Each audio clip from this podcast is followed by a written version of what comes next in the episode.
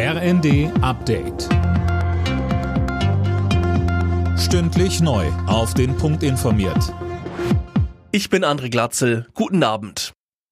Die Betreiber der Gasspeicher in Deutschland halten eine Gasmangellage in diesem Winter eher für unwahrscheinlich.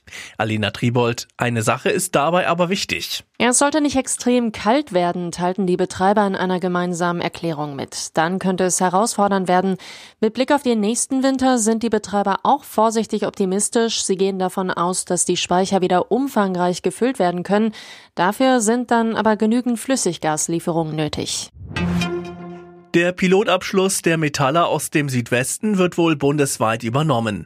In Baden-Württemberg haben sich beide Seiten auf deutliche Gehaltserhöhungen in zwei Schritten sowie steuerfreie Einmalzahlungen geeinigt. Der Tarifvertrag soll zwei Jahre gelten. Auch in diesem Jahr werden Schnäppchenjäger wohl wieder bei Black Friday und Cyber Monday zuschlagen, trotz Inflation und Co. Der Handelsverband rechnet mit einem Umsatz von 5,7 Milliarden Euro, ein Plus von über 20 Prozent im Vergleich zum Vorjahr.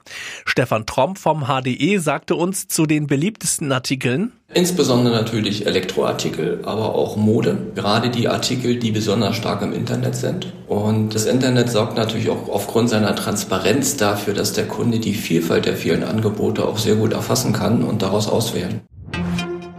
Vor dem Start der umstrittenen Fußball-WM in Katar will die deutsche Nationalelf ein Zeichen setzen. Das Team spendet eine Million Euro, um ein SOS-Kinderdorf in Nepal fünf Jahre lang zu unterstützen.